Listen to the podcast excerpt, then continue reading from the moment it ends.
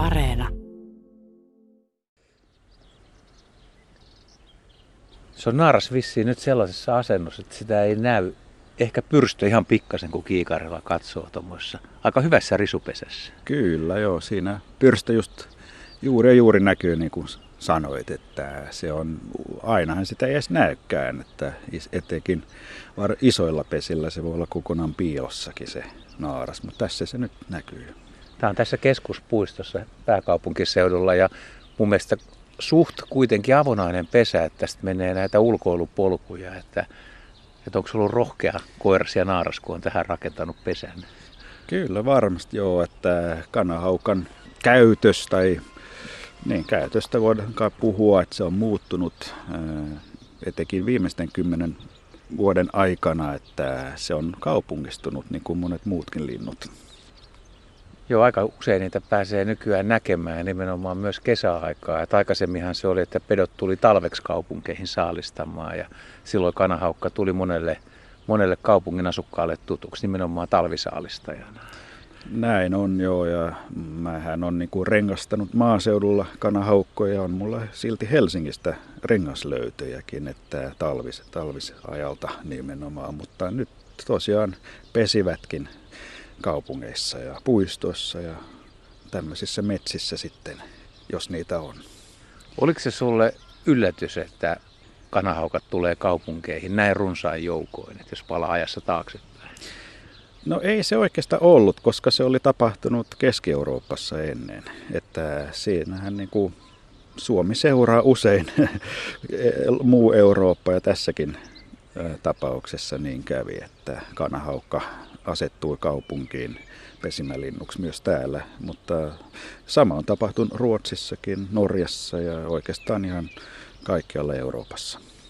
Se on totta. Ja onhan niitä muitakin esimerkkejä, sepelkyyhkyä, vaikka punarinta, mitkä on tullut yleisiksi kaupunkilinnuiksi. Kyllä, joo. joo. Mä muistan sen itse, kun joskus 90-luvulla näin sepelkyyhkyn sitilintuna. Että se oli semmoinen, oho, katos vaan, siellähän sepelkyyhky, mutta nyt se on melkein, on pulua tavallisempi ainakin joissakin paikoissa nykyään.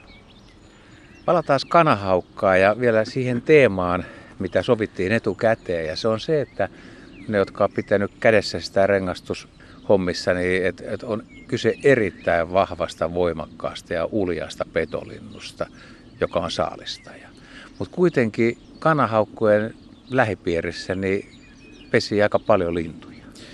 Kyllä joo, että me ollaan tutkittu sitä tosiaan, ei, ei tosin ei kaupunkiympäristössä, mutta maaseudulla, metsäympäristössä siellä ja yksi tutkimustulos, mitä ollaan saatu on se, että tosiaan jotkut lajit useitakin lajeja oikein niin kuin hakeutuvat aktiivisesti kanahaukan naapuriksi. Et missä pesi kanahaukka, siellä jotkut lajit voi löytyä pesivänä suuremmalla todennäköisyydellä kuin muualla. Tämä nyt vaatii jonkunnäköisen selityksen. Se kuulostaa ehkä maalikosta ristiriitaiselta, että kun kyse on kuitenkin huippusaalistajasta ja sitten jotkut haluaa pesiä siinä lähellä. Joo, no se tavallaan paradoksaalista, mutta ne, jotka hakeutuu kanahaukan naapurikseen, ne, eivät, ne on semmoisia lajeja, että ne ei kuulukaan kanahaukan ruokalistalle tavallaan. Että ne on pien, pikkulintuja, jos vähän nyt yksinkertaistetaan. Että semmoiset lajit taas, jotka sopii kanahaukalle niin kuin saaliksi, vaikka no, kanalintuja tai tämä sepelkyy, kyvarislinnut, ne pysyvät poissa. Ne ei halua olla siellä lähellä. Ja jos pohditaan tästä näkövinkkelistä tätä, että okei, kanahaukka pitää varislinnut pois ja myös muut pienemmät petolinnut, niin sittenhän voi olla hyödyllistä, jos olet itse pikkulintu, joka nämä kyseiset lajit sitten taas tykkäävät syödä, että tuut sinne lähellä pesimään ja tästä on kysymys. Mä oon joskus kuullut semmoisenkin teoriaa, mutta se, no onko se sitten totta, että kanahaukka ei välttämättä saalistaisi ihan siinä pesän ympäristössä ja sekin myös voisi mahdollistaa joillekin yllättäville lajeille turvan. Että käy siis kauempaa hakemassa ravinnon, mutta en tiedä pitääkö se paikkansa. Monissa kirjoissa se on kyllä kerrottu. Joo, kyllä se näin, no, näin on, että ainakin kirjoissa näin lukee. Ja, kyllähän niin kuin meidän lähetin tutkimukset, eli meillä on ollut muutamassa tapauksessa GPS-lähettimiä kanahaukalle, että kyllähän ne saalistavat enimmäkseen muualla, mutta to, onhan se riski tietenkin näille lajeille sitten hakeutua sinne lähelle. Mutta näin saattaa olla, että meillä oli yksi esimerkki, esimerkiksi liitoorava. Se oli semmoinen laji, joka hakeutuu ainakin tietyssä osassa maata vapaaehtoisesti kanahaukan naapurikseen, vaikka se onkin kanahaukan saalislistalla itse. Ja selitys oli, mitä me tarjottiin tähän, oli se, että missä on viirupöllöjä, joka myös saalistaa liitooravia, niin semmoisissa paikoissa tai semmoisissa maisemissa kannattaa liitoorava mieluummin olla kanahaukan naapurina, naapurina koska silloin se my, myös niin kuin viirupöllö pysyy poissa kanahaukasta, että ne ei tule toimeen keskenään ja kuitenkin viirupöllö on pahempi paha liitooravalle kuin kanahaukka. Niin viirupöllö ja liitoorava on enemmän yön ja pimeän eläimiä kuin kanahaukka, vaikka kanahaukkakin on liikkeellä aika, aika varhain aamulla ja myös hämärässä. Toisaalta sitten suomalaisessa kesäyössä, niin onhan siellä valoa kuitenkin. Juu, kyllä ne saalistavat jopa öisinkin, se on ihan totta. Mutta kyllä tämä on varmasti yksi, yksi selittävä tekijä kuitenkin. Se on enemmän päivälintu kuin viirupöllö ja liitoorava. Tosiaan sekin on hämärän tai yön eläin. Ja äh, kanahaukka hän myös saalistaa ensisijaisesti lintuja. Et sillä on vähän erilainen tavallaan tämmöinen haku, haku päällä kuin viirupöllö, joka taas on pienten nisäkkäiden saalista ja lähinnä. Varistossa kävi äsken raakkumassa ja kaupungeissa on kumminkin aika tiheä variskanta, että luuletko, että ero kuitenkin pikkasen maaseutuja ja kaupungin linnusto, että kaupungeissa niin periaatteessa puistoissa on vähemmän tilaa, että siellä joutuu olemaan myös, myös ne lajit, joita kanahaukka saalistaa, niin joutuu sopeutumaan tai keplottelemaan, jotenkin taiteilemaan kanahauka reviirillä. Kyllä varmasti joutuvat tai toinen vaihtoehto on sitten, että ne muuttavat muualle. Että se voi olla joskus se parempikin vaihtoehto.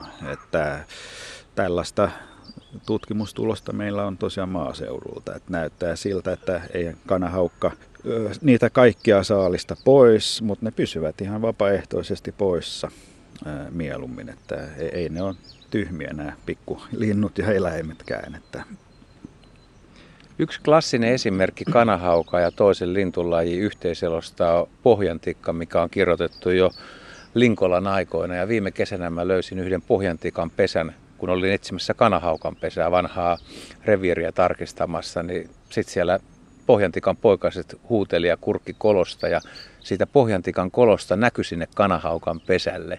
Se oli niin lähellä. Miksi just pohjantikka on tämmöinen esimerkki? Niin, se onkin hyvä kysymys, että ei se ole ainoa tikka, kyllä käpytikkakin hakeutuu omien havaintojen mukana ainakin silloin tällöin kanahaukan naapurikseen, mutta ilmeisesti se on, no pohjan tikkahan on melko pieni, että se ei ole myöskään ihan oikein kanahaukan ykköslistalla, jos näin sanotaan, mitä tulee saalisiin. Että mutta sitten on tosiaan esitelty se muissa tutkimuksissa, että nimenomaan kanahaukka pitää käpytikkakin kurissa. Ja sitten toisa siitä olisi hyötyä sit pohjantikalle. Et se on tämmöisiä, puhutaan kaskaadeista, että se on niinku, ja, se, sen tavallaan luo semmoinen, että yksi juttu vaikuttaa toiseen ja toiseen, se, se sitten taas kolmanteen ja niin poispäin, että kanahauka kanahaukka vaikuttaa sitten vaikka käpytikan käyttäytymiseen ja se taas vaikuttaa siihen, miten, mitä päätöksiä pohjantikka tekee. Ja, niin, ja näin, tämähän on niin kuin, tähän yhtälön kuuluu kaikki lajit periaatteessa, että se on aika monimutkaista loppujen lopuksi. Mutta paikallisesti siis peto voi olla hyödyksi joillekin lajeille, taas toisille ensisijaisesti saalislajeille haitaksi tietenkin joko niin, että se syö niitä, tai muuten ne joutuu muuttamaan pois.